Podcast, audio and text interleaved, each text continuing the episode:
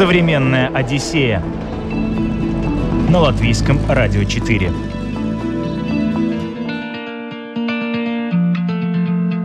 Привет, друзья! У микрофона Елена Вихрова. Если у вас есть собака и вы любите путешествовать, наверняка неоднократно задумывались над тем, чтобы взять ее с собой. Однако многие считают, что поездка с питомцем принесет большие трудности, а потому отказываются от этой затеи. Сегодня в гостях у современной Одиссеи Екатерина Акимова и бордер колли Шори, которые доказали, путешествие с пушистым другом возможно, если к этому подготовиться заранее, правильно все организовав. Своим опытом они поделятся с нами. В отпуск с хвостиком отправляемся прямо сейчас. Мы пошли как в Будапешт, сам старый город, центр с четырьмя собаками, две девушки. Мы, конечно, привлекали внимание. В Словении практически в каждом кафе все были с, хоть с одной собакой. Честно, нигде, где мы ездили, не было проблем найти на букинге отель, который принимает собаками. Получилось так, что она увидела зайца и за зайцем побежала. Все это происходило на заправке около автобана в Польше. Современная Одиссея на латвийском радио 4. Собаки окружали Екатерину всегда. Они в ее семье появились раньше, чем она сама. Так и повелось. Теперь у нее своя семья и, разумеется, свои собаки. Притом не одна, а целых четыре. Одна из них, самая любознательная и воспитанная из всех Шори, сегодня с нами в студии. Шори исколесила огромное количество стран Европы, в основном по работе. Она участвует в выставках, но бывали в ее жизни и туристические поездки. Ее хозяйка расскажет подробнее. Наверное, самое запоминающееся, это было не так давно, это мы ездили с подругой в Венгрию на соревнования вдвоем. Э, мы решили сделать э, марш-бросок, это ехать до этой Венгрии за один день что нам успешно удалось, мы сами удивились. На машине? Э, да, да, на машине. Мы, в принципе, всегда на машине. Потому что, опять же, собаки большие, и в салон самолета их не взять, а в багаже это, ну, это просто дороже выходит. Да, про это тоже поговорим, да, если вы немножко да. в курсе, сориентируйтесь ну, потом. Чуть-чуть, да.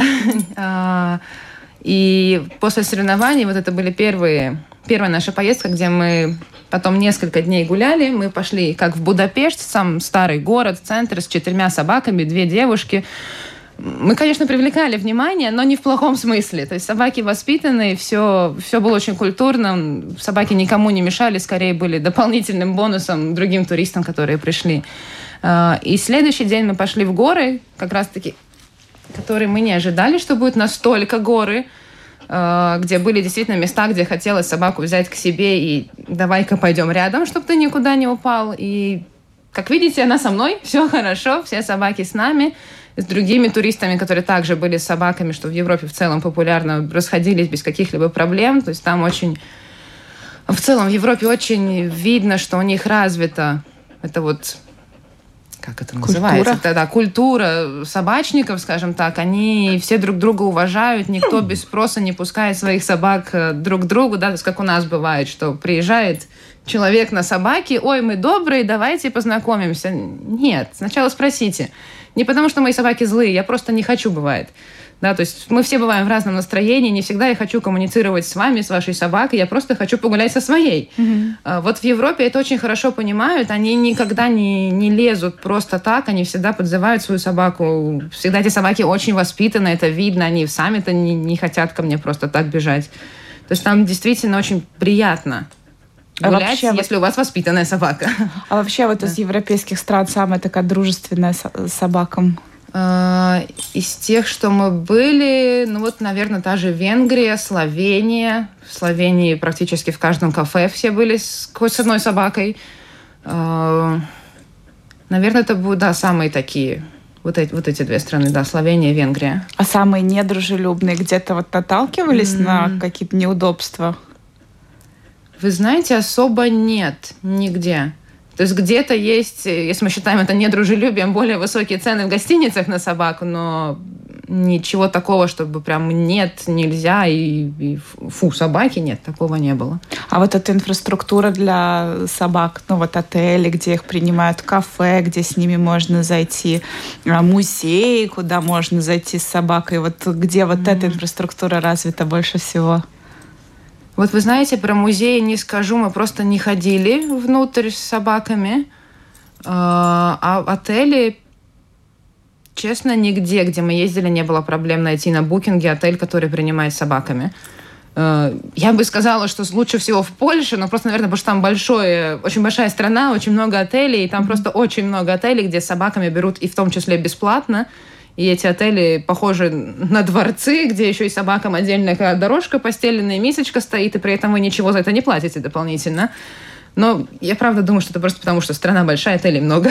А как правило, берут дополнительные деньги, а, да? Да, да, обычно берут дополнительные деньги. Обычно это в районе 10, может быть, 15 евро. Естественно, зависит от самого отеля. Мы никогда не останавливаемся там в пятизвездочных, самых крутых отелей, где у вас джакузи в номере. Такие мы, естественно, не останавливаемся, но так нигде... Последний раз, наверное, в Эстонии с меня взяли 20 евро за одну собаку, но это была квартира. И вот это было действительно много, и мы удивились, немножко неприятно.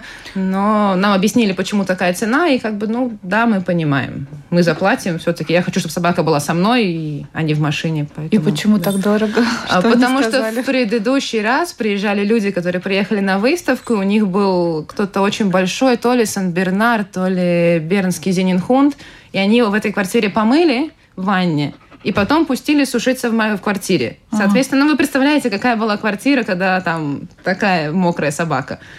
Ну, как бы да, понятно, да, я плачу за ошибки других собаковладельцев. Ну, что поделать. Владельцев квартиры понять можно. А вообще квартиру снять тоже не проблема с собакой? Тоже нормально Глобально, относится? да, да. Никогда не было прям сильных проблем. Просто всегда отмечаешь сразу, что тебе нужно с животными, и, и все. То есть даже в том же Таллине, где, в принципе, достаточно сложно найти квартиру для собак, ну вот если мы берем из всей Европы, я думаю, что в Таллине это было самое сложное, как ни странно. Даже там найти можно, и не везде берут 20 евро за собаку. То есть обычно это были те же, не знаю, 10-15. Хватит. Угу. Она участвует. А если говорить про кафе, рестораны, вот тоже поделитесь опытом. Где хорошо, где плохо, где интересно, необычно? Ну, с собаками, наверное, мы ходили вот в кафе только летом, где на улице просто все это происходит. И опять же, самое запоминающееся это была Словения, где было, наверное, столиков семь на улице, и вот за пятью из ними были люди с собаками. И собаки просто лежали под столом, спокойно спали, ждали, пока хозяева после прогулки в горах поедят и выпьют свой стаканчик пива, и все как бы было хорошо. Также и мои собаки, да, они сначала были удивлены, просто потому что такого опыта у них нет. Но потом они, их было трое, в том числе щенок, и через минут там 15-20 они тоже поняли, что ладно, мы тут мы сидим долго, значит, мы ляжем и поспим, просто подождем, пока хозяин успокоится, поест и, и поедем дальше.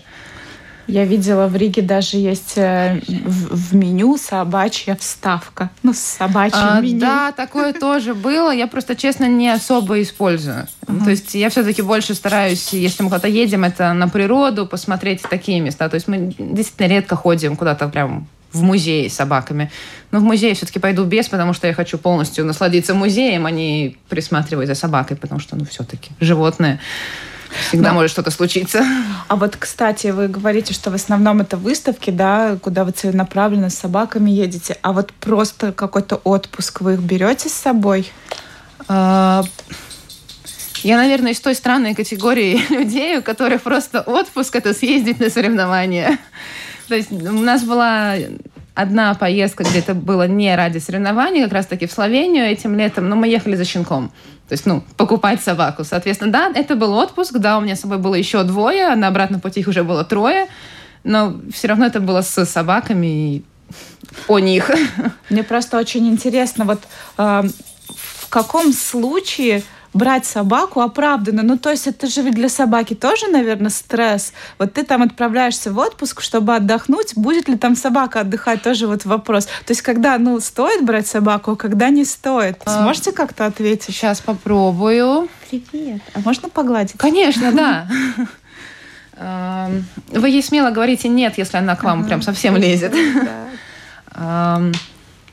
Наверное, да, если мы хотим брать с собой собаку, то стоит подумать, а что мы собираемся делать в этом отпуске. То есть если мы едем, грубо говоря, в Берлин, действительно ходить три дня по музеям, но, может, все-таки не стоит. Собаке просто будет неинтересно. Она, конечно, с вами походит, и если она воспитанная, социализированная, то проблем особо не будет.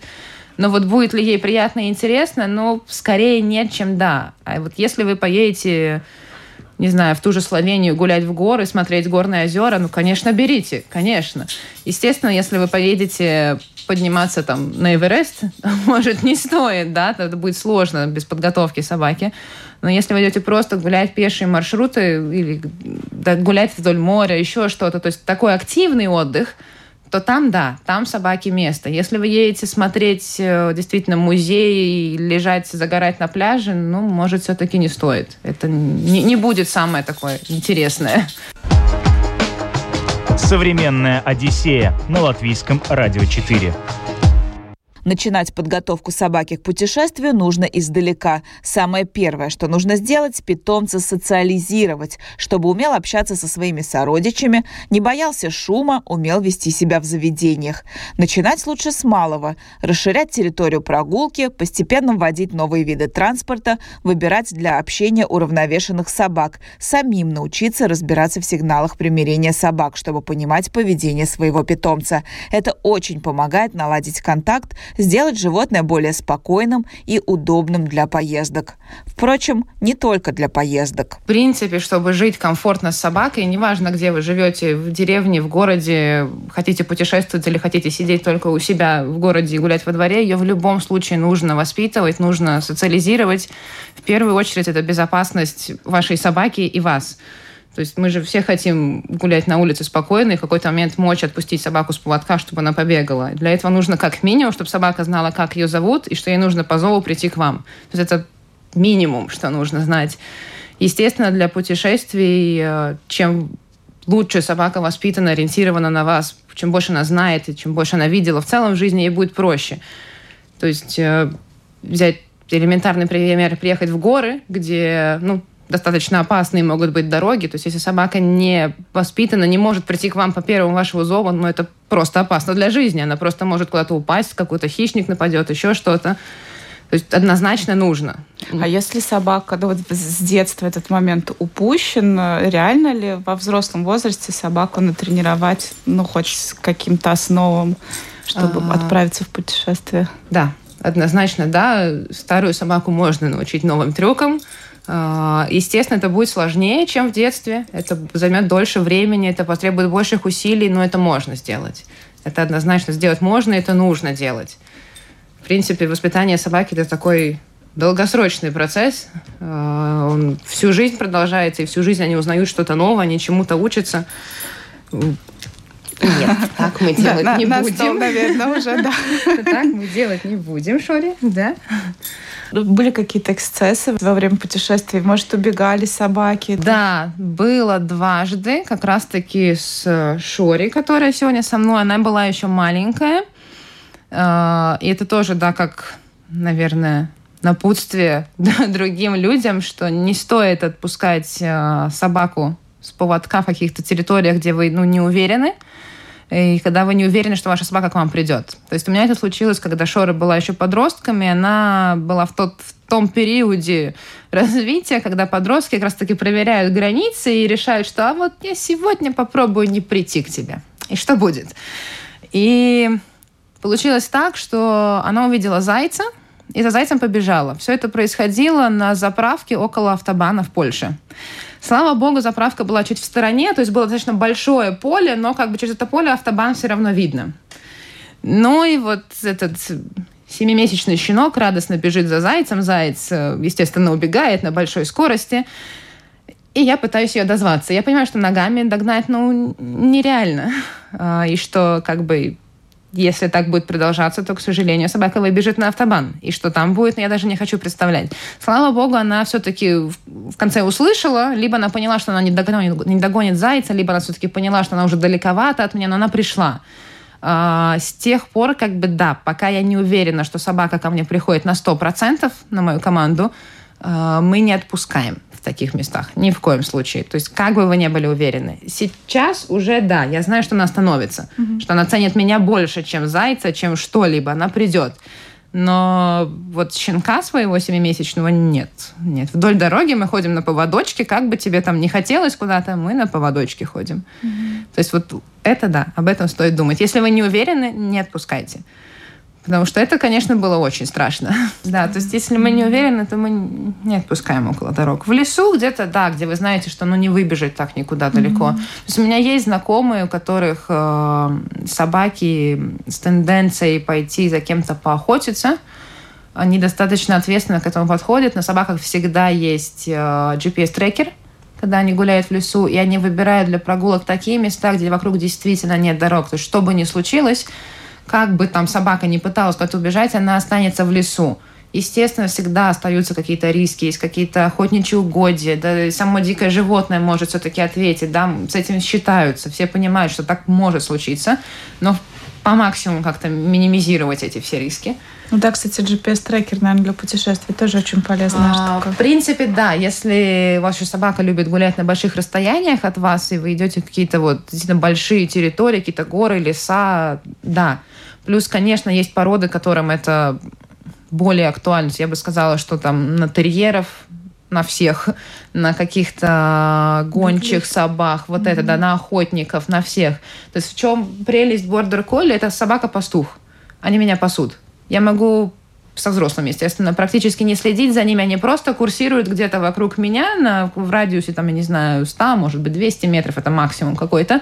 Но я знаю, что они здесь, и если я их позову, они придут. Это просто породная особенность. Mm-hmm. Если у вас, э, допустим, выпит или, да, бигль, оденьте на него GPS-трекер, если вы идете в какие-то такие незнакомые места, потому что, ну, всякое может быть, и им по породе свойственно взять след куда-то пойти и, и все, и не слышать никого. Mm-hmm. Или учуть какое-то дикое животное и за ним побежать. Это, это нормально, это собака. С этим нужно считаться. Итак, наш питомец социализирован, конечная точка путешествия выбрана, и теперь Первое и самое главное, что необходимо сделать – разузнать о правилах ввоза животного в страну назначения. Поскольку не существует единых международных правил ввоза собак, у каждого государства есть свои законы на этот счет. Куда-то нельзя ввозить бойцовских собак, где-то щенков не пропускают. В общем, у всех свои причуды. По Европе я бы сказала, что они примерно одинаковые. Отдельные страны требуют дополнительную обработку от э, конкретных паразитов, например, Финляндия Финляндии. Перед поездкой в Финляндию нужно поставить э, отметку о том, что собака обработана от эхинокока э, в течение трех дней до въезда. Не буду вам врать насчет дат, но такое есть, что надо обработать, и нужно поставить отметку о том, что собака клинически здорова. То есть прийти к ветеринару, он осмотрит вашу собаку, и если она здорова, ставит, что клинически здорова, готова к путешествию. А, в остальных странах а, по Европе, особенно если ну, на машине просто меньше проверяют, не останавливают настолько. Но, в принципе, годится то, что у вас есть э, европейский паспорт, естественно, с чипом, чип регистрированный э, в базе данных. И собака привита от бешенства, то есть прививка годная, прививка не просрочена и привита от остальных вирусных заболеваний. В принципе, главным образом они смотрят именно прививку от бешенства. Угу. То есть она всегда должна быть годная. И тут э, важный момент э, перед путешествием, что если вы собираетесь ехать с собаками куда-то, э, за месяц до выезда проверьте прививки от бешенства. Поскольку если прививка уже просрочена, то перед тем, как вы сможете выехать после новой прививки, должен пройти 21 день карантин. Mm-hmm. Чтобы не было такого, что, как бывает, тут приходит в клинику, что ой, мы завтра уезжаем, а у нас прививка просрочена. Ну, извините, но завтра собака не сможет никуда уехать. 21 день карантин. А сейчас нас всех в последние два года выезжали куда-то? А, да, вот летом да. ездили в Словению. А вот ну, нас всех, да, проверяют, тестируют э, с этим ковидом, а с животными какие-то изменения произошли, а, нет? Нет, нет, особо нет. Также просто паспорт, прививка от бешенства. Я всегда в поездке еще ставлю, опять же, отметку, что они клинически здоровы.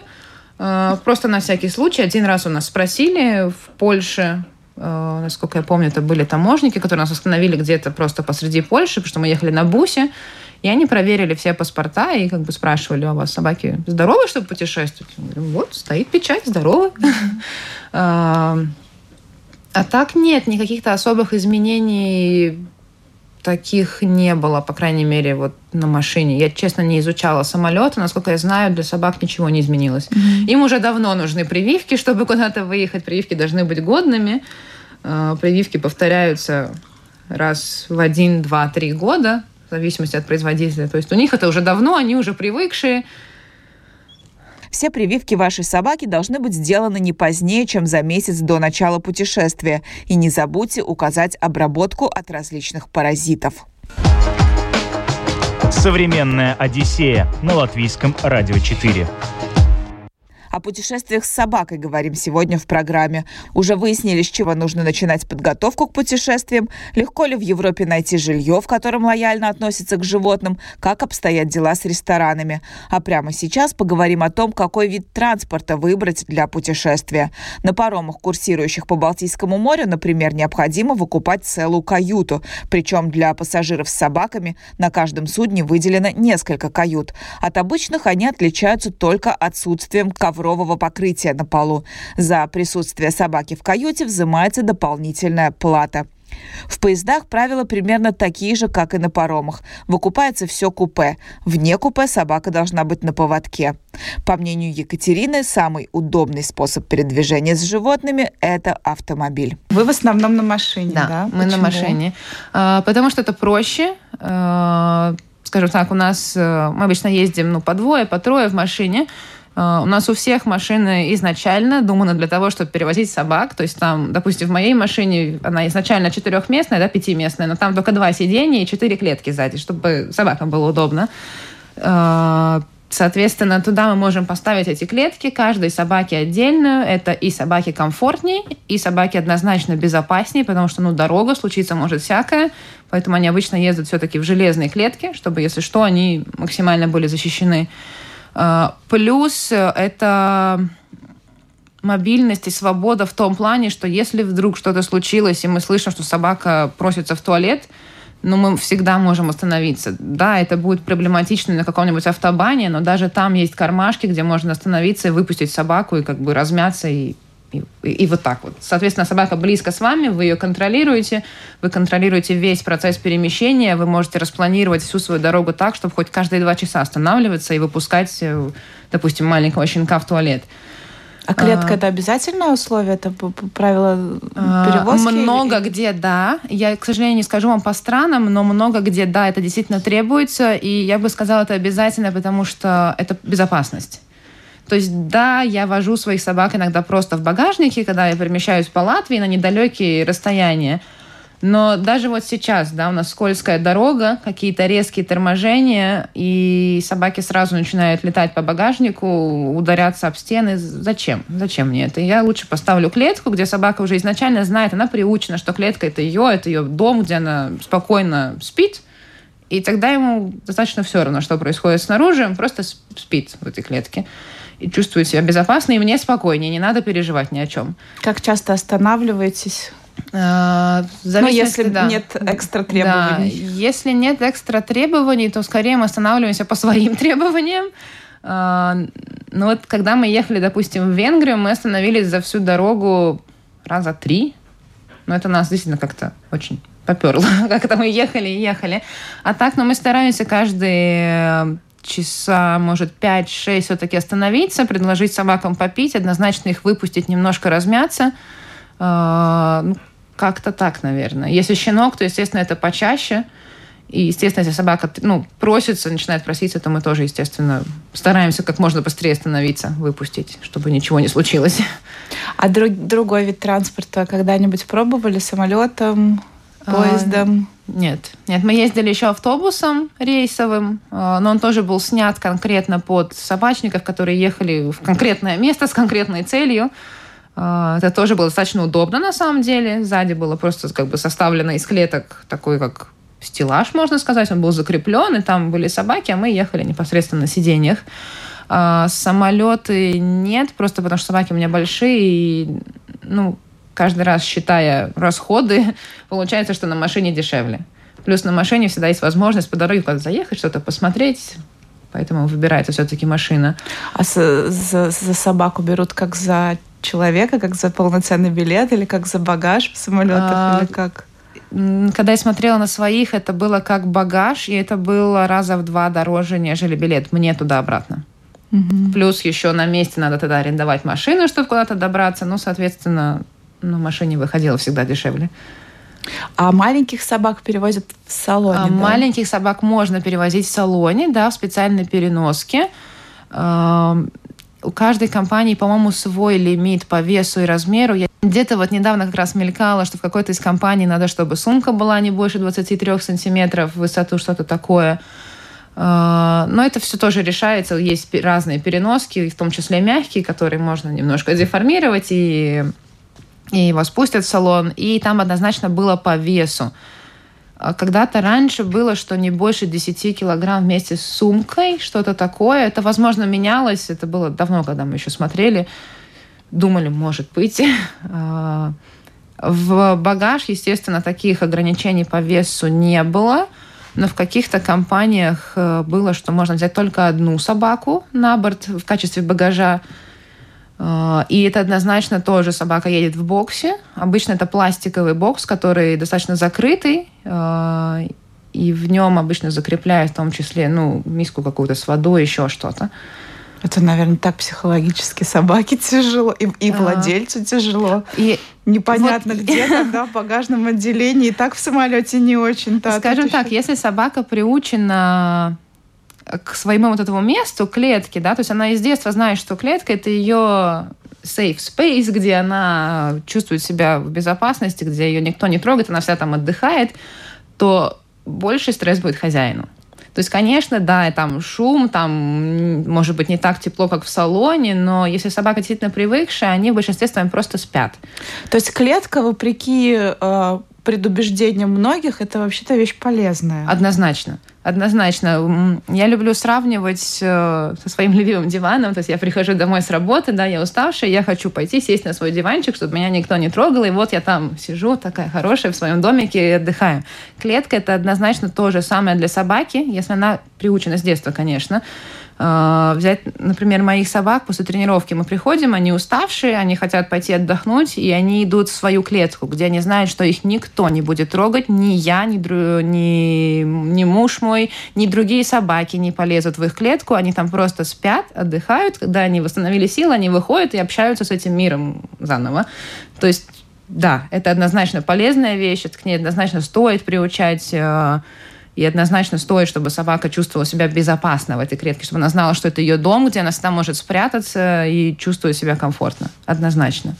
А теперь, друзья, будем паковать вещи. Если уж решили брать с собой в путешествие собаку, то приготовьтесь тащить на себе еще один чемодан. Да, хоть питомцу и не нужна куча нарядов, электроники и разных косметических средств, все же у него есть немало необходимых вещей для путешествия когда мы отправляемся в путешествие, мы собираем чемодан. Вот в собачьем чемодане что у вас обычно? А, сейчас немножко отрешимся от соревнований. А, там однозначно ошейник с э, жетончиком, на который написан номер. И если мы едем за границу, то обязательно с кодом страны. Да, то есть вы, может, заметили, у Шори на жетончике там есть код Латвии, чтобы на всякий случай, если что, везде могли дозвониться до меня. А, естественно, поводок. А, в принципе, я беру еще шлейку, потому что если, допустим, это горы, и мне надо взять собаку на поводок, где какое-то опасное место, то шлейка это безопаснее. Ну, на шейнике она просто может повеситься, к сожалению. На шлейке все-таки я могу ее поднять, еще что-то. А, это однозначно какая-то переносная мисочка, которую я могу взять везде с собой. Эм, паспорт, конечно, это собачий паспорт со всеми годными прививками, со всеми отметками о здоровье эм, какая-то еда, естественно, вкусняшки, то есть мешочки для какашек. Это очень важно. В Европе за этим следят, действительно. В принципе, для поездки, ну, клетка еще сама по себе. Для поездки просто как туристу, я думаю, что этого бы хватило. В зависимости от того, куда вы едете, можно подумать о каких-то согревающих попонах, охлаждающих попонах. Да? То есть, если мы едем в Турцию в all inclusive, лежать на пляже, наверное, стоит взять с собой отражающую солнце попону, охлаждающую попону, чтобы собака не перегрелась. Если мы едем куда-то там на Северный полюс, из серии в Исландии, еще куда-то, тогда стоит взять какие-то теплые попоны с собой для собаки, чтобы она тоже не замерзла. А если в горы, в горах же солнце яркое слепит, э, как собакам нормально или есть тоже вот, какие-то защитные истории? Я знаю, что есть защитные очки. Есть для собак защитные очки, как раз-таки для таких вот, да, для подъема в высокие горы, для собак, которые работают там в аэропортах еще где-то, есть есть очки. У меня нету, мне просто не было такой необходимости, но вообще такое есть. И если вы собираетесь действительно покорять вершины со своей собакой, то стоит задуматься об очках и о ботиночках. Это я тоже видела, что используют э, специальные ботинки для собак, чтобы они не порезали лапы на острых камнях, на холодном снегу, чтобы не было никаких проблем. А в жарких странах, вы говорите, есть какие-то охлаждающие? Да, да, да есть охлаждающие попоны, которые они мочатся в воде, и потом они как мокрое микрофибровое полотенце, ну так грубо говоря, одевается на собаку, и она охлаждается, и проще перенести жару. И есть именно отражающие попоны, это просто как такая ну, грубо говоря, из, из фольги, но чуть, ну, чуть другой материал, но суть такая, что она отражает солнце, и собаке действительно комфортнее. То есть в нашу жару, которая была летом, там плюс 35, они тоже ходили в этом. И действительно намного легче переносится жара. А вы еду с собой берете? Или а, покупать как, где-то на месте. Вот, ну, знаете, есть же, да, синдром туриста. Вот приезжаешь в какую-то страну, начинается какое-то расстройство желудка из-за того, что пища незнакомая. Как с собаками? Да, э, с собаками, если вы кормите кормом, то однозначно вы берете все с собой. Это достаточно удобно. Просто, да, это занимает место, но зато еда всегда с собой, и что бы ни случилось, у собаки еда будет. А, можно брать с собой консервы, тоже знакомые собаки. Однозначно все это должно быть знакомое. Не, не надо приезжать, грубо говоря, в Италию и там пробовать какой-то местный бренд корма вдруг ни с того ни с сего. А, у меня ситуация немножко сложнее, поскольку мои собаки едят мясо. Соответственно, на какое-то время, да, мы берем с собой порции. У нас обычно в машине есть холодильник. Еще одно, почему мы ездим на машине, мы можем взять с собой холодильник, в котором лежат эти порции мяса заготовленные. Если мы едем надолго, то, ну, обычно все-таки в магазинах можно купить какую-то курицу, какую-то говядину, что-то такое. Либо, если мы знаем, что мы живем там из серии на горе, где магазина рядом нету, то тогда это консервы, которые собаки заранее, ну, они их знают, они их ели до этого, я знаю, что никаких проблем от них нету, и мы едим только такое. Но да, так же, как и у людей, у собак может быть расстройство, и, соответственно, мы едим всегда только знакомое. Ну и вода тоже же ведь отличается, правда? Да, есть действительно собаки, у которых бывают проблемы с водой. И была у меня знакомая, которая везде ездила со своей домашней водой, да. Но это редкость все-таки. Это редкость. Если у вас аллергичная собака, и вы знаете, что так может быть, ну тогда может стоит действительно найти какой-то один бренд воды, который везде продается и который везде будет доступен, и ваша собака будет его пить. Аптечку возите с собой или если а, что, то всегда есть? Да, и как, как ветеринар я еще немножко паранойная.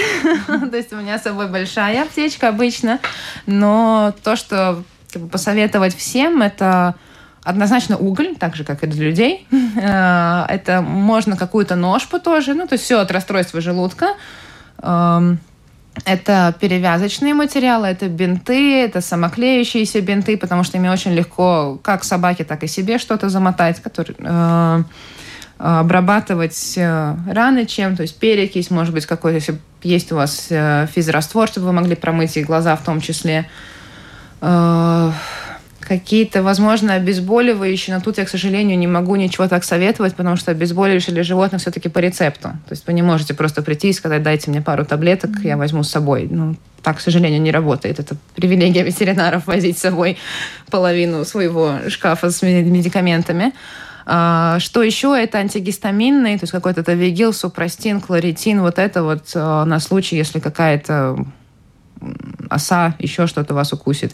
Если случается что-то более серьезное, то это, естественно, вы сразу едете к ветеринару, однозначно. Есть какие-то страховки для животных да. тоже? Да, страховки для животных есть. Это сейчас начинает набирать популярность у нас.